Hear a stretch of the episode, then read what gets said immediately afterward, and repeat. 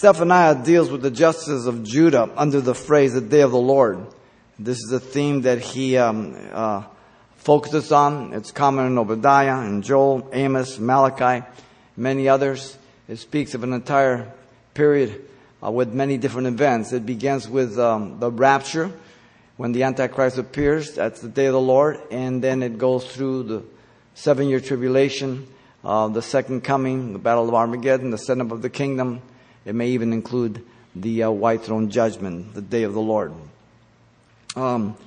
Zephaniah has only 3 chapters, 53 verses in this book, and yet it has a stern message of God's ultimate judgment of sin. He has been warning the northern kingdom, the southern kingdom. The northern kingdom did not listen. Now the southern kingdom is in the same kind of condition. Let's first look at the prophet Zechariah and Zephaniah. Again, he's part of the 12. And then the 6 minor prophets prior to the captivities, Obadiah, Joel, Jonah, Amos, and Hosea. And then Micah also. And then the 3 contemporary minor prophets prior to the captivity of the southern kingdom. You have Nahum, Zephaniah, and Habakkuk. Now, we just finished Habakkuk. And again, the last 3 that I gave you, Haggai, Zechariah, and Malachi. And there's 12 of the minor prophets. You know, all the major prophets we've gone through, Isaiah, Jeremiah, and Daniel and them. And Zephaniah is the only minor prophet that is identified with the royal family. In fact, Habakkuk had given us no identity of himself. They're very little known. Now you have just the opposite here. His father is given to us, Cushai. His grandfather, in verse 1, Gedaliah. His great-grandfather, Amariah. And the great-great-grandfather, King Hezekiah, a king that God blessed, and God extended his life 15 years, and that's when Manasseh, his son, was born, the most wicked king. And yet, as we said this morning, he even passed his children through the fire and the worship of Molech, and just corrupted the whole nation of Judah, as well as all the worship in Jerusalem. And yet, when he was taken to captivity, he repented to the Lord, and God forgave him, and God restored him. An amazing, amazing story of grace. If you're going to study the doctrine of grace, you must start in the Old Testament. You must go back to Noah. Noah found grace in the eyes of the Lord, not the New Testament. And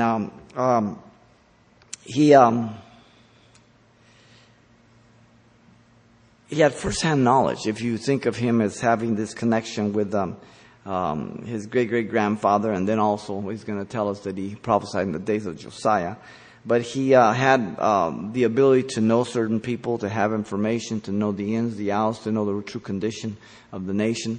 But the nation, again, was so far gone that it was no surprise. But again, he is in a closer proximity to many of the key figures.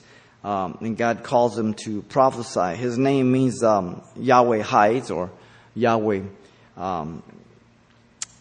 has hidden, and perhaps identifying his own protection by God. Certainly for those that would turn to him in Zephaniah chapter 2, verse 3. And the name appears 9 other times in the Old Testament. For a priest, the son of Messiah, in Jeremiah 21, 22, and 29, 25. For a Kohathite, one of the orders of the Levites, the 3 families that you have, son of Tihath in 1 Chronicles 6, 36. And for another priest, father of Josiah, or Hen, different from Josiah the king in Zechariah 6:10 and 14. So again, you have these men with the same name. Now, Zephaniah affirms he was a prophet of God. Right here again, as we noted this morning, the opening verse, the word of the Lord came to him. So it's very clear that God is speaking to him under his direct guidance. God reveals to him the things that there's no way he would understand or know. He's not making them up. The term, thus saith the Lord, again, you see it in chapter 1, verse 3, and verse 10. You find it in chapter 2, verse 9, and 3, 8, and then in 3, 20. Thus saith the Lord. We find phrases like this. The Lord said to me, the Lord told me, pick up and write. The Lord said, eat the book. Many phrases like that, that is clearly stating that God is the one who is making known the revelation. Whether it be in judgment, whether it be in doctrine, whatever it may be, the context would tell us that. The prophecy of Zephaniah includes the destruction of Nineveh that is mentioned in chapter 2, verse 13, and it's mentioned still in the future. So that means that when we studied Habakkuk and we saw the destruction in 6:12, that really Habakkuk really is after Zephaniah spoke before, because it had not yet happened.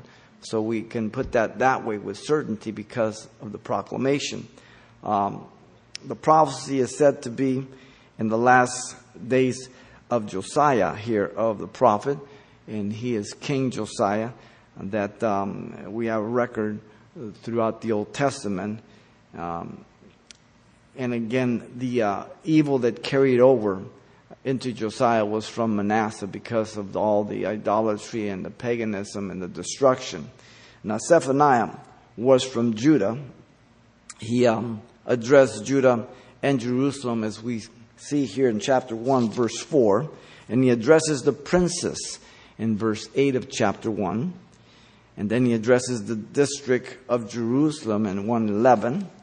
And he says God would search out Jerusalem with a lamp in 1:12. In other words, no one's going to escape the judgment that's coming. He addresses the priests, the judges, the prophets, and their sins in chapter 3, verse 3 through 4. And so as you look through these three chapters, all the evidence is in there. Every book of the Bible is like a crime scene. You must cart it off and look for the evidence within that book, nowhere else. Only do you go to another book if there is another reference to this prophet or to this period that can supplement. But all the evidence is there. That's why it's called inductive Bible study. You don't just read something and then make a subjective thought or opinion or interpretation. But you seek it out by looking at the context, the historical background, the grammar in terms of whether it's Hebrew, Aramaic, or Greek, and cross-reference it if there is a legitimate passage or another prophet that has made mention of it. And so that evidence we can depend on. Everything else is sheer speculation. And so it's important to do it that way. He addresses also the judges, the prophets, as we said, and he has told us that he was a prince of Judah, the prophecies during the reign of Josiah. So 638 to 608 approximately, we believe that word falls. Again, just around the corner is the captivity coming through the hands of Babylon. And Zephaniah had three contemporary prophets. He has Jeremiah. Jeremiah chapter 1 verse 2 will correlate that. And you have Nahum the prophet also in the same period of time, a little bit before. And then Habakkuk the prophet.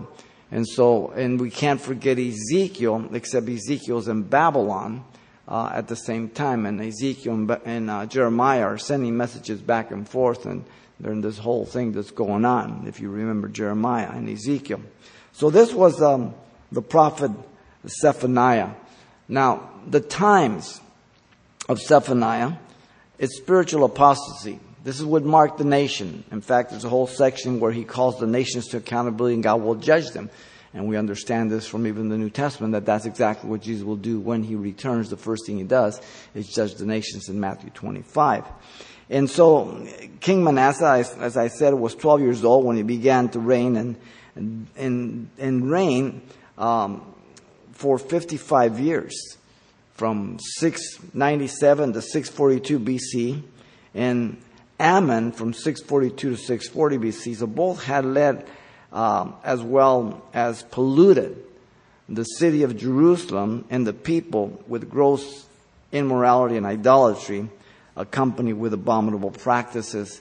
2 Kings chapter 21, 22, and 23 will give you a good chunk of scripture that will let you see what was going on. There was social injustice, moral corruption, oppressing of the poor, the syncretism.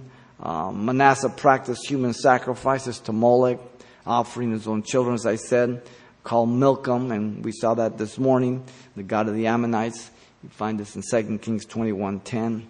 And Manasseh was taken by Assyria to Babylon. And he repented, as I said, in 2 Chronicles 33, 11 through 13. An amazing story. An incredible credit and glory to our God, who, when he looks at a man or a woman, regardless of what has taken place, if they truly are repentant, he will forgive. He will make them new. He will give them hope. Now, at the same time, you've got the flip side. You've got the people that may not forgive. You've got the people that may not believe. You've got the people that may make their life just miserable. All right? So we've got to go with the revelation of God. That when a person truly repents, regardless of what I believe about them or not, if they have repented, God forgives them. And God is for them. So we have that tension constantly from the human side and from the divine side. Gross idolatry, just corruption, pollution, complacency. He speaks about in chapter 1, verse 12, like settling on lees of the wine that you pour from one vessel to the other and that you clear out the dregs. Just a complacency. We're okay. Things are going right. Hey, God's always taking care of us. Nothing's going to happen. Yeah, I know they're talking about judgment, but I mean, come on. Let's get serious. The temple's still here. We got the walls around us. All this false assurance that so often men and women have when they don't give heed to the warnings of God about their lifestyle and what He is doing in the world. King Josiah began his reign when he was 8 years old, and when he was 18, he commanded the temple to be restored and cleansed, and they found the book by the priest Hilkiah in 2 Kings 22 and 23.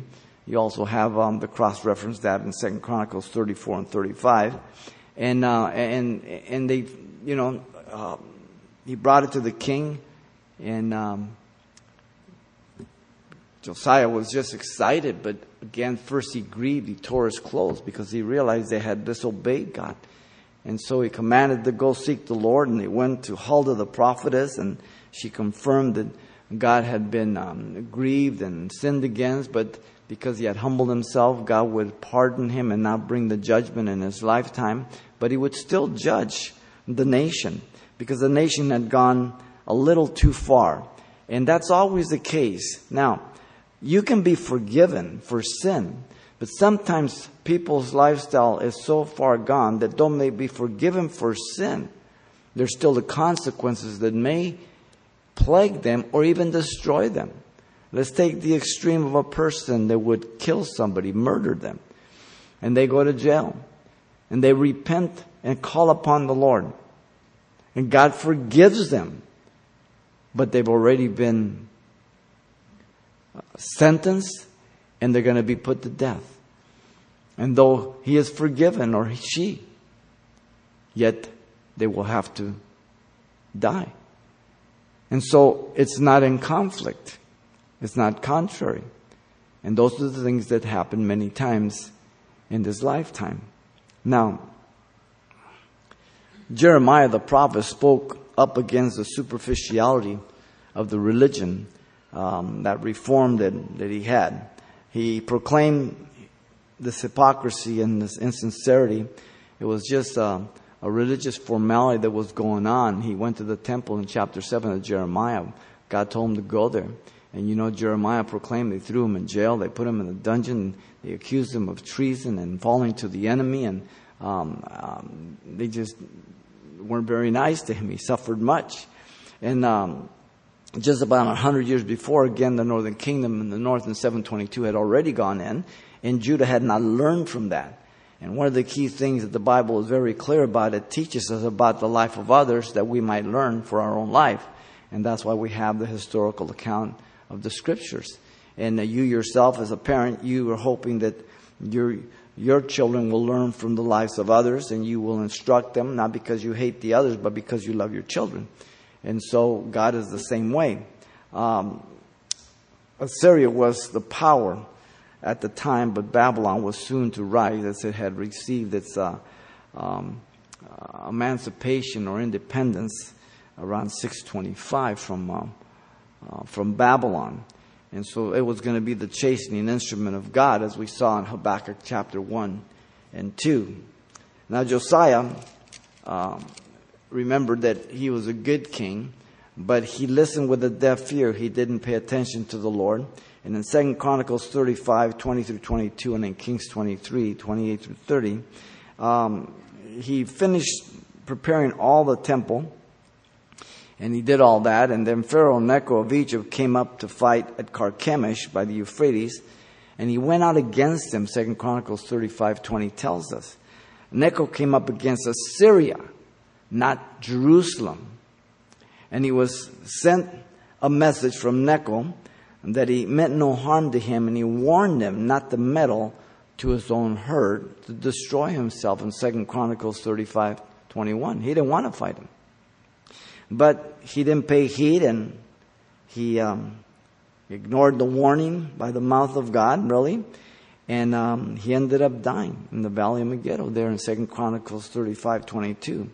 He lost his life because even though he had done good things, he didn't pay heed to what was going on. And sometimes people meddle to their own herd. They somehow get this... the superior complex of that they're the Messiah, or that they have all the answers, and sometimes it just costs them. So Josiah was lamented by all of Judah and Jerusalem, and Jeremiah just wept, convulsed, in as he was grieved over the death of this great king that set that reform. But again, the reform was very superficial. Even as we look to our nation and we see all the things and the promises that go on through our politicians and people who are in authority and all that, and it's very superficial. They're just words. It's very evident that there is no substance to the promises or the policies, but that our nation is just totally in an anarchical position. Not full-blown anarchy, but it's already started, and that there's no consequences to those. And in fact, those who are more civil, those who are more law-abiding, are the ones who are in greater danger, because the protection is for the evil and not so much for the good. And there's a big, drastic flip around that's going on in our nation.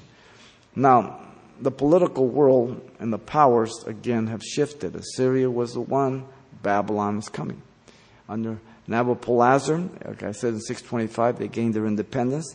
And the Scythians or the barbarians coming down from the north, and they joined with Babylon, and they would take part in the destruction, Herodotus tells us, to be the instrument of God.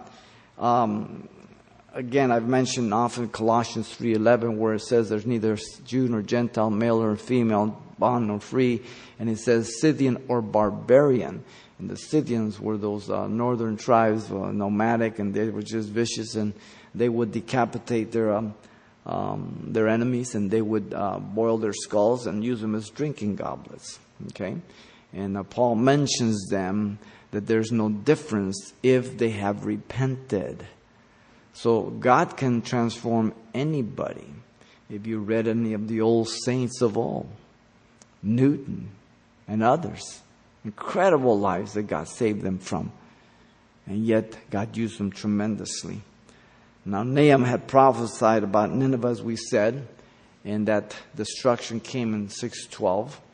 Here again, Zephaniah is going to mention in 213, but it's still stated in the future. It hadn't taken place. Babylon, after all of that, Carchemish and that, then they laid the three sieges that came to Jerusalem.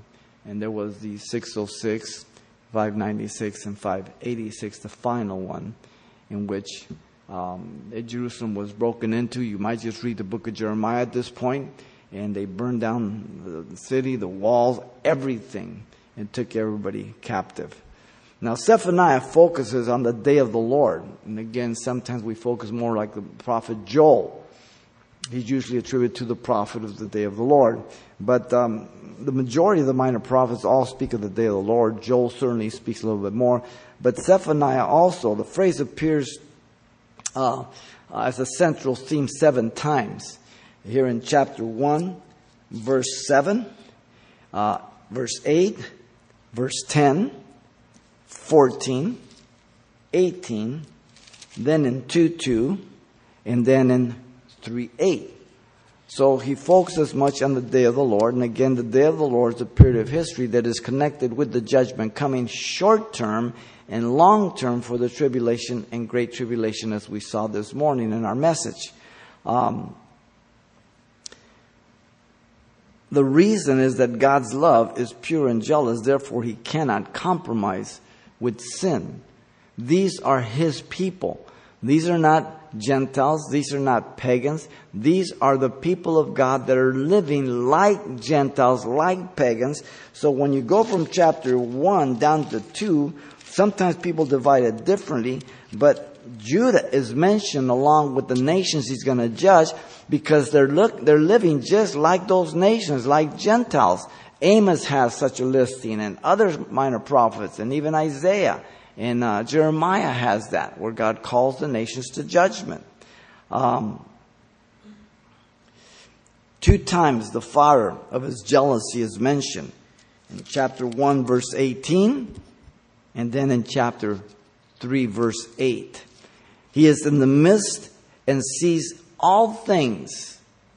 Zephaniah 3, 5, 15, and 17. The day of the Lord will climax in the restoration of the remnant and the kingdom. The remnant is the remnant of Israel. Zephaniah 2, 3 and 7, 3, 12 and 13. So Zephaniah takes us from the near present judgment all the way to the end of the age of the kingdom of the Antichrist as God pours out his wrath upon this world, as we saw this morning. The return of their captivity is also prophesied after Babylon, the 70 years in 2:7 and in 3:20. So you have a lot of very specific prophecies, short-term and long-term. The prophet Zephaniah is very specific. In chapter 1, verse 7, the day is at hand and is the Lord's sacrifice. In 1:8, the day will be punishment to the leaders. 1:10 and 11, the day will be a sound of mourning and wailing. 1:12, the day will be a time of revealing all things. 1:14, the day is a bitter one where the mighty men shall cry out. 1:15, the day is a day of wrath, trouble, distress, devastation, darkness, gloom. Those are the words of the day of the Lord. 1:18, the day will allow no one to be delivered. 2:3, the day will hide only the righteous. 2:4 through 15, the day will be the judgment of the nations, as I mentioned. 3:14 and 20, the day will culminate in the restoration of Israel, and the prophet calls Israel to repentance, but they don't in 2:1 and 2. The day of the Lord will begin at the same time that the rapture takes place. They happen simultaneously. The rapture takes place, the day of the Lord begins.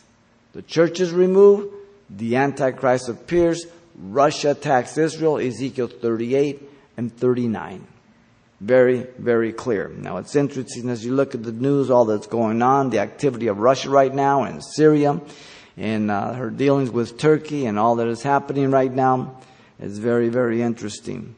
It will come as a thief in the night. It will remove the church by catching it away under the word harpazo, suddenly, violently, in 1 Thessalonians 4:17, and there's other passages. It will allow the Antichrist to appear, Revelation chapter 6, with false peace, with a bow, with no arrows. He conquers through diplomacy, as we said this morning.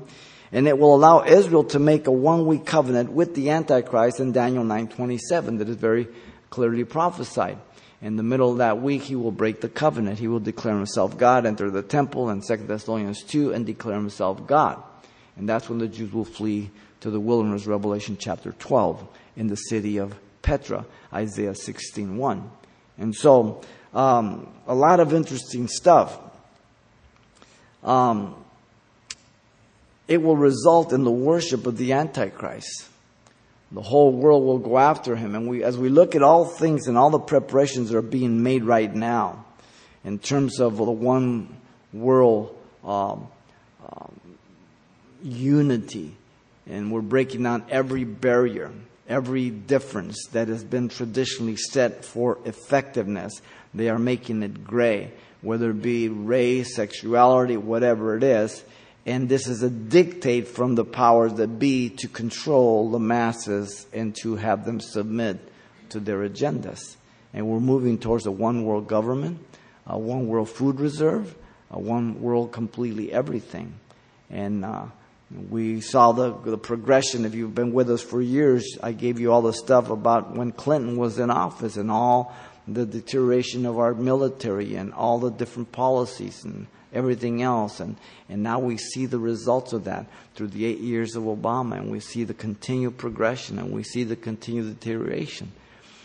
And it's kind of like in Hitler's days, you know, the people just sat there, and at first he started real good, but when all of a sudden they got to a place where it was a little too late, all of a sudden all the control was there. They could do nothing because they didn't pay heed. Those that did escaped. But now, when we're talking about the Antichrist coming, there is no escape. The only escape is if you're a Christian, and the Lord will remove you from that great tribulation. And Jesus said, stop being afraid. If you believe in God, believe also in me. In my Father's house are many abiding places. If it were not so, I would have told you. And I go to prepare a place for you. Where I am, there you may be also. And if I go, I will come back to receive you to myself. You must make the distinction between him coming back to receive us to himself, and us coming back with him to set up the kingdom. The rapture, he receives us to himself. We go through the Bema Seat of Christ. We come back with him to set up the kingdom, the battle of Armageddon, and the kingdom. 1 Thessalonians, he receives us to himself, the rapture. 2 Thessalonians, we come back with him to set up the kingdom. Jesus sets up the kingdom. We do not. The world is not going to get better and better. Okay? The church is not Israel. That's replacement theology. It's anti-Semitic, and the majority of the church teaches it. God is going to deal with Israel once again. Romans 9, 10, and 11. A good chunk of Romans. Paul is very, very clear. The woman in Revelation 12 is pregnant. That's not the church. That would insult Jesus. She's a virgin. That woman is Israel who gave birth to Messiah, who was caught up to heaven. Context, context, context. The only other woman in the book of Revelation is the mother of harlots, Rome. So which way you want it?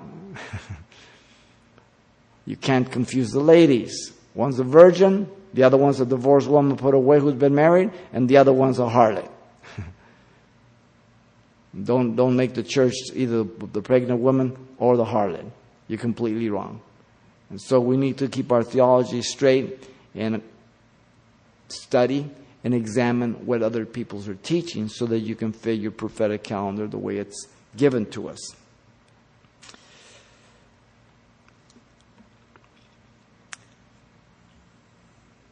These were the times of Zephaniah.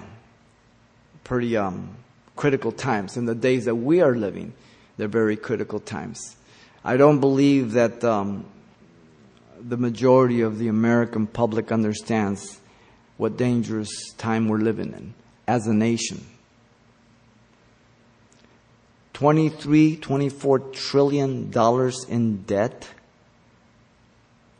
This president has racked up more debt than all of the past presidents put together. We can't even pay the interest. It's amazing to me.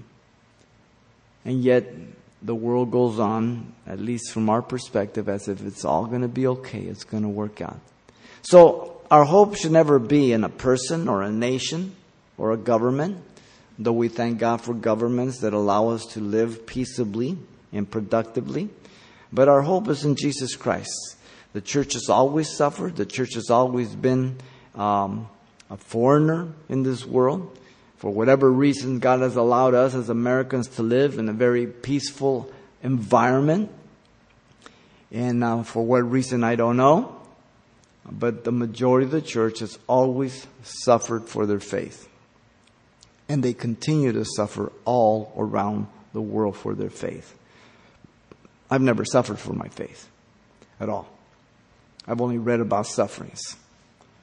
And so I don't try to deceive myself to say that we live in peace and in a good environment because we're more spiritual. No, not really. I think the more spiritual, the ones who are suffering and still serving the Lord and give their lives up to for the Lord.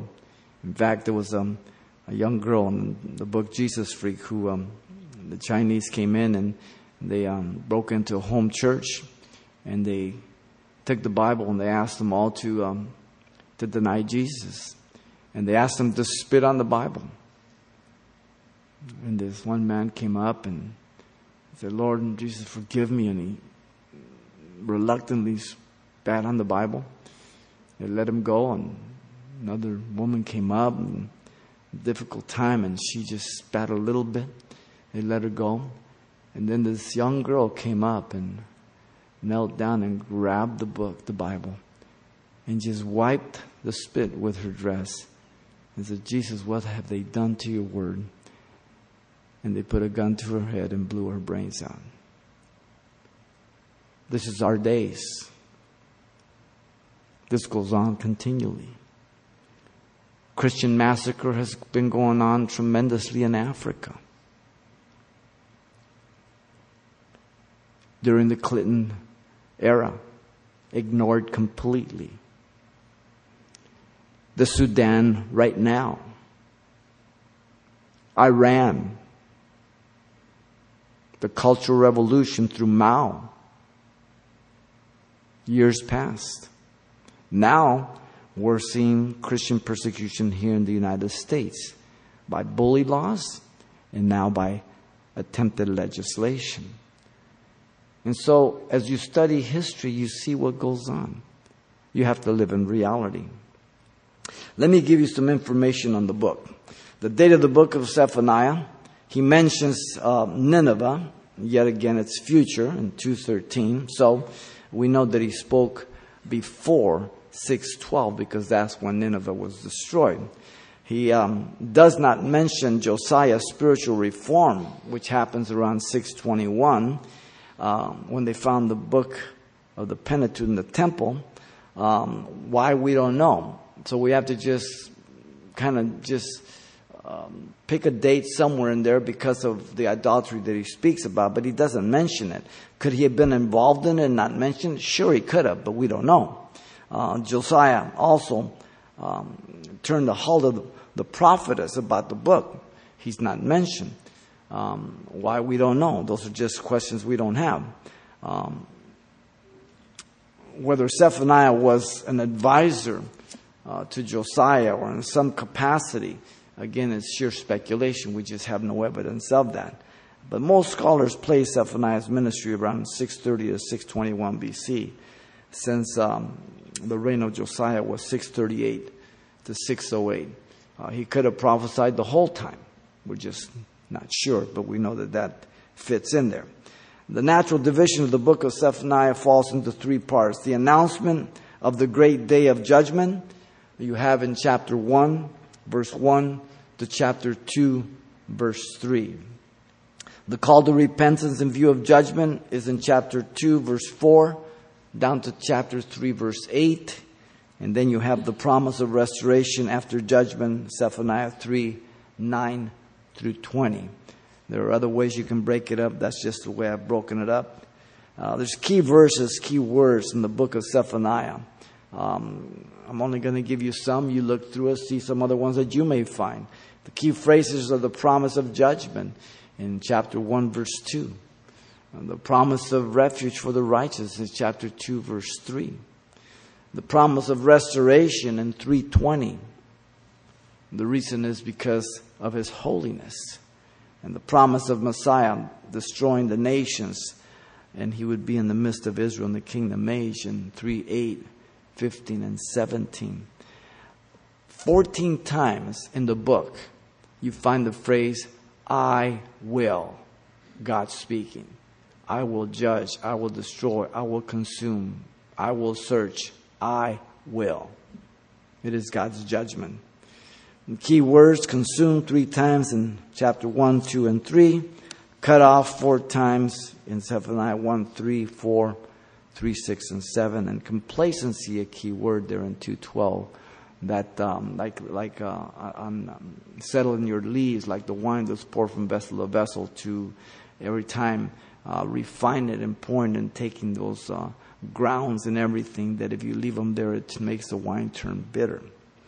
And you start tasting of the wine, and people were complacent, settling their leaves. Everything's okay. God hasn't judged us. And you know, they keep saying this, but it's going to be okay. Very, very dangerous. So this is the book of Zephaniah. Let me give you the message of Zephaniah. The judgment of the world in Judah. We kind of saw part of it this morning. It goes in chapter 1, verse 1, down to chapter 2, verse 3, as I said. The day of the Lord would be all-consuming in the first 13 verses of the first chapter. There's a worldwide judgment that comes first. He looks afar, then he comes in close, then he goes out far again, as we'll see. It was revealed to Zephaniah in the days of Josiah, verse 1 says. It's a universal judgment, speaking of the ultimate fulfillment there in verse 2 and 3. It's a total. I will cut off man from the face of the land in verse 2. Man and beast in verse 3.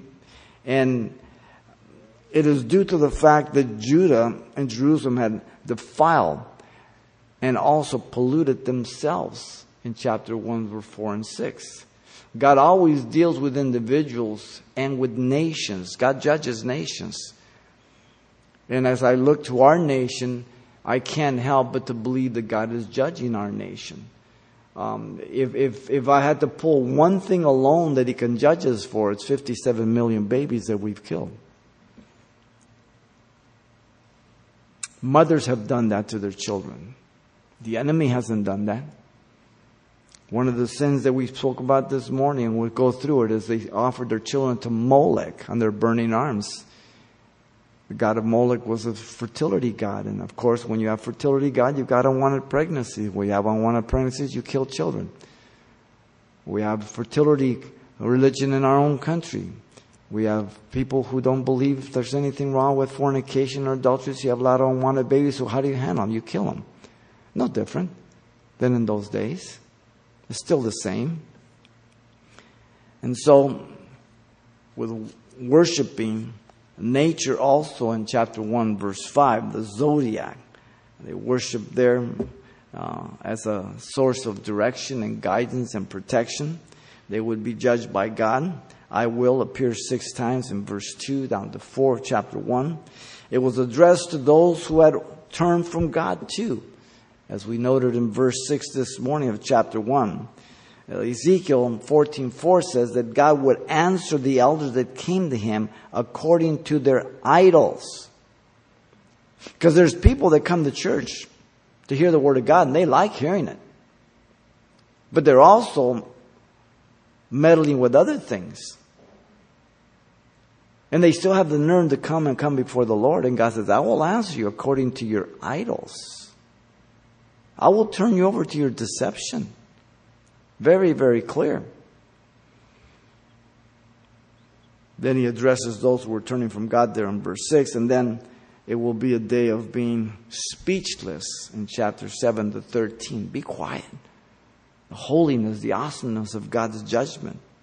It will call for all to be silent in the presence of the Lord due to their unknown understanding of the holiness of God. They had lost the fear of God and the understanding of God's holiness. And I think that's what the church has lost today. The fear of God. The day is imminent, tells us in chapter 1, verse 7. The day will be God's sacrifice for his guest. He says there also. Again, we went to the book of Revelation and we showed you some things this morning. That they will judge the leaders, embracing the pagan influence and the foreign customs of the day in verse 8 and 9 of chapter 1. Those who leap over the threshold that is stated there is to provoke the God to guarantee the robbery of that home. So it's used in different ways in 1 Samuel 5:5 and in here. Now in chapter 1:10-13, the day of the Lord would bring sorrow and wailing all throughout the city, from the fish gate to the second quarter of the city. Verse 10 says, all through the market district. Verse 11, Maktesh refers to the market district around the Cheesemaker Valley. Some of you were with us in Jerusalem, right there in Robinson's Arch, right there by the temple where the bridge went over. Right there's the Cheesemaker Valley, and you have a pile of rocks. You have a picture as you go up to the cafeteria. Up there, the very stones that were cast over by the Romans, that's the picture, and that's where they're on the Cheesemaker Valley. If you go straight up, it'll go right along the Wailing Wall on the outside. All will be unhidden and punished in Jerusalem. Men who were complacent, again, settling their leads in chapter 1, verse 12. Jeremiah picks this up in chapter 48, verse 11. Remember, he's a contemporary. And all they have gained will not be enjoyed by them, chapter 1, verse 13. You know, it is amazing to me how people sometimes work so hard to obtain what they have, and they throw it all away because of stupid decisions or because of being in bondage to some form of pleasure and everything, and they just cast it all away. It's amazing what people do. In chapter 1, 14 through 18, the day of the Lord and its nature is given. Verse 14, the day of impending judgment. Verse 15, the day of wrath, trouble, distress, devastation, desolation, darkness, gloom. The day of war against the fortified city. Verse 16, this is God fighting against it. All the objectives are negative and found throughout the Old Testament and the New Testament. Book of Amos, Joel, Obadiah, Malachi, Acts, Thessalonians, 2 Peter, Revelation, all of them about the day of the Lord. All will walk as blind men because of their sin against the Lord, it tells us in chapter 1, verse 17. And all the money will not deliver them in that day of the wrath against God's speed and holy jealousy in chapter 1 verse 18. Now in chapter 2 verse 1 through 3, the day of the Lord and repentance for Israel is given there. The invitation to the undesirable or the shameless nation, meaning Israel, the city of Jerusalem. They had no shame. They had no repentance. God is calling them, but they just, what do I need to repent about? What have I done wrong? The urgency is marked by the limited time in chapter 2, verse 2. The word before, it repeated 3 times in verse 2. The benefit in chapter 2, verse 3, to the righteous who seek God, hidden from his wrath, some in Babylon, into captivity, others were left in the land, and still others were preserved in and through captivity. Then it goes all the way to the Great Tribulation, the long-term fulfillment, certainly of Israel, as we mentioned, in Selah, Petra, Isaiah 16:1, Revelation 12. You and I are hidden in Christ Jesus, Colossians 3:3 says. We are the bride of Christ. Now in chapter 2, verse 4, down to 3:8, you have the judgment of the nations. God will deal with the nations. Somehow people are just running around doing what they want and whatever they want. And they somehow think that God does not exist and they will never have to give an account to God. It is going to be a shocker. The Philistine cities are given in chapter 2, 4 through 7. The major cities are named in verse 4.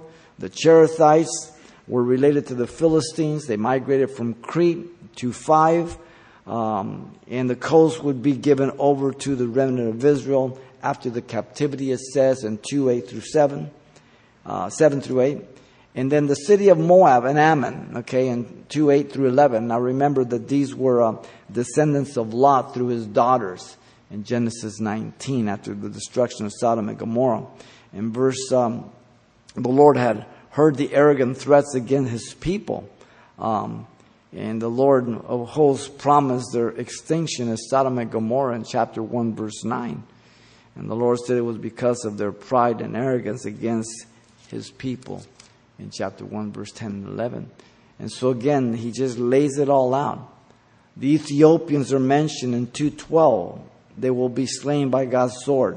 The nation of Assyria in 13 through 15 of chapter 2, the capital city of Nineveh would be destroyed. Again, we mentioned 6:12.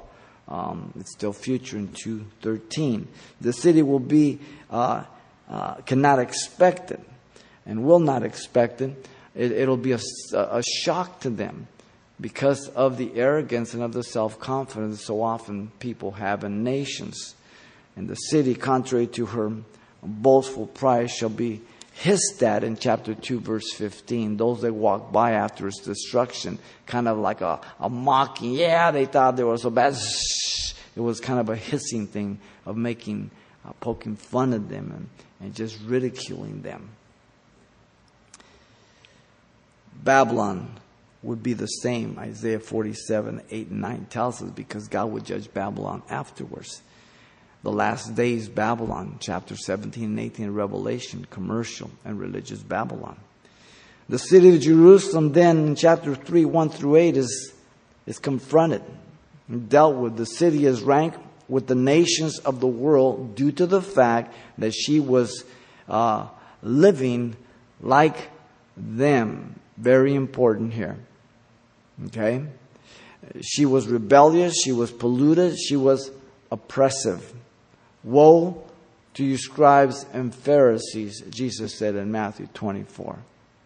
The judgment of the nations in Matthew 25 deals with how the nations treated the Jew during the Great Tribulation. Study the context. Lord, when did we visit you in prison? When would you give you a cup of cold water? When you did it to the least of my brethren, the Jew, Matthew's gospel. You did it unto me. The context of Matthew 24 is how the nations have treated the Jew. God will judge the nations as to whether they enter the kingdom age or not. Very, very clear. 3:2, the city sins were an affront to God. They didn't obey his voice, didn't receive correction. They didn't trust in the Lord. They didn't draw near to their God. Verse 3 and 4, the leaders of the city were corrupt. The princes were abusive as lions. The judges were vicious as wolves. The prophets had no integrity. The priests were profaning the sanctuary and violating the law. Sounds like today. 5 through 8, their Lord God is altogether different. In 3:5, the Lord is righteous and delays not in his judgments. He will be in her midst. And he contrasts it to the unrighteous who have no shame. In 6 and 7, the Lord their God had destroyed nation in hope that Israel would learn to fear him, but didn't. Instead, they were eager to rise and corrupt themselves. They had seen the northern kingdom as God had destroyed them. They didn't learn from their sister. They had seen what God did to the nations that occupied the land before he gave it to them. And he told them, when you go in, the land is vomiting out the inhabitants. It can't support it. And if you do the same, the land will vomit you out. Amos addressed this issue also, ending up with no other alternative but judgment in chapter 4 of Amos 6:13, if you remember. In verse 8 of chapter 3, their Lord God tells them to wait for him until he judges the nations. This is the judgment at the second coming that I've mentioned in Matthew 25. When you come to verse 9, down to 20 of chapter 3, you have the restoration of Israel. God will gather all people into the millennial kingdom, verse 9 through 13. The kingdom will involve all the peoples of the nations. It is in the plural. Not everybody, but it will be a plurality. In verse 9, the kingdom will be known for purity of lips, literally. The language refers to holiness apart from profanity, not so much as one common language. And we'll see that when we get to it. In verse 9 also, the kingdom will be characterized by calling on the name of the Lord to serve him. In verse 10, the kingdom will center on the covenant people, Israel.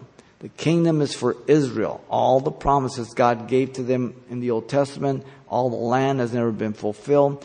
The Gentiles will serve the Jew. We, the church, will be reigning with Jesus. The tribulation saints that accept the Lord and die, they serve the Lord. So there's a distinction between the church that is raptured and those that come to Christ during the tribulation period. The kingdom, in verse 11 through 13, will be the time of removing Israel's sin. She will walk in humility and righteousness. When you get to verse 14 down to 20, God will be the center of attention in the restored kingdom. Israel, in verse 14 and 15, will sing and shout for the restoration and the presence of their Messiah, Jesus Christ. The prophets tell us that they will look in that day, they will see the one they pierced, realizing that they crucified their Messiah. Verse 16 through 17, Jerusalem will not fear and trust in the Lord Jesus for strength, comfort, and approval. 18 to 20, God's people will no longer experience affliction any longer, but be admired of all nations. Wow, what a change. Right now, Israel's like a troublesome stone to the whole world. Anti-Semitism is probably at the same level as it was just before World War II. Certainly in Europe, and it is growing in the United States. And the greatest place of anti-Semitism is the universities and anti-Christianity. The greatest persecution in America is not against the black. It is against the Jew. Do your study. Okay? There's all propaganda. That's all that goes on. There will be no peace in this world until Jesus returns. There will be no peace in Jerusalem until Jesus returns. But it is the city of God. 776 times the name of Jerusalem is mentioned from Genesis to Revelation. It is God's city. He looks over it. He protects it. It is his capital. And he will rule and reign from Jerusalem. Wow. Can't wait. And so, here you have Zephaniah's message. Pretty thorough, only 3 chapters. But man, it is loaded. Completely loaded. So, you have the prophet Zephaniah, the times of Zephaniah, the book of Zephaniah, and the message of Zephaniah. Gives you a good perspective of where he's coming from as we move through it on Sunday morning at in-depth studies, and then we'll go verse by verse through it at night, and we'll tie it all together. Let's pray. Father, thank you for your grace, your love, your goodness. We thank you for just your word, Lord, that we're able to depend upon it. We're able to go to it. And we're able to draw your knowledge, Lord, your absolute truth. Though when we read it, we may not understand it completely. We know that it will come to pass. Although we may not see how it's possible, for you, there is nothing difficult. Lord, you are the Lord, the God of all flesh. And you tell of things before they happen because you can see them. And yet, Lord, in seeing them and in knowing them, you never violate anybody's will. You never force man to do evil. But you hold them responsible for the evil that they do themselves. And so, Lord, knowing this and knowing your grace in our life, how you have forgiven us and transformed us, we thank you, Lord. And we pray that you would continue to work in us here at Calvary Chapel, Pasadena, as we grow in your knowledge, as we serve you, as we allow your word to transform us from day to day. Lord, we cry out for our nation. We cry out for your mercy. And the Lord, you would just allow us to be a light to many that are so lost. And that you would just deal with each of us, Lord. And you would continue that good work that you've begun, Lord. Even as the years move on, Lord. We used to be young, Lord. And now we're getting up there. And yet you're so faithful in everything. Cause us to walk with you, to abide in you, and to rejoice knowing that we will bear much fruit even in our old age. Lord, we love you. We pray in Jesus' name. Amen.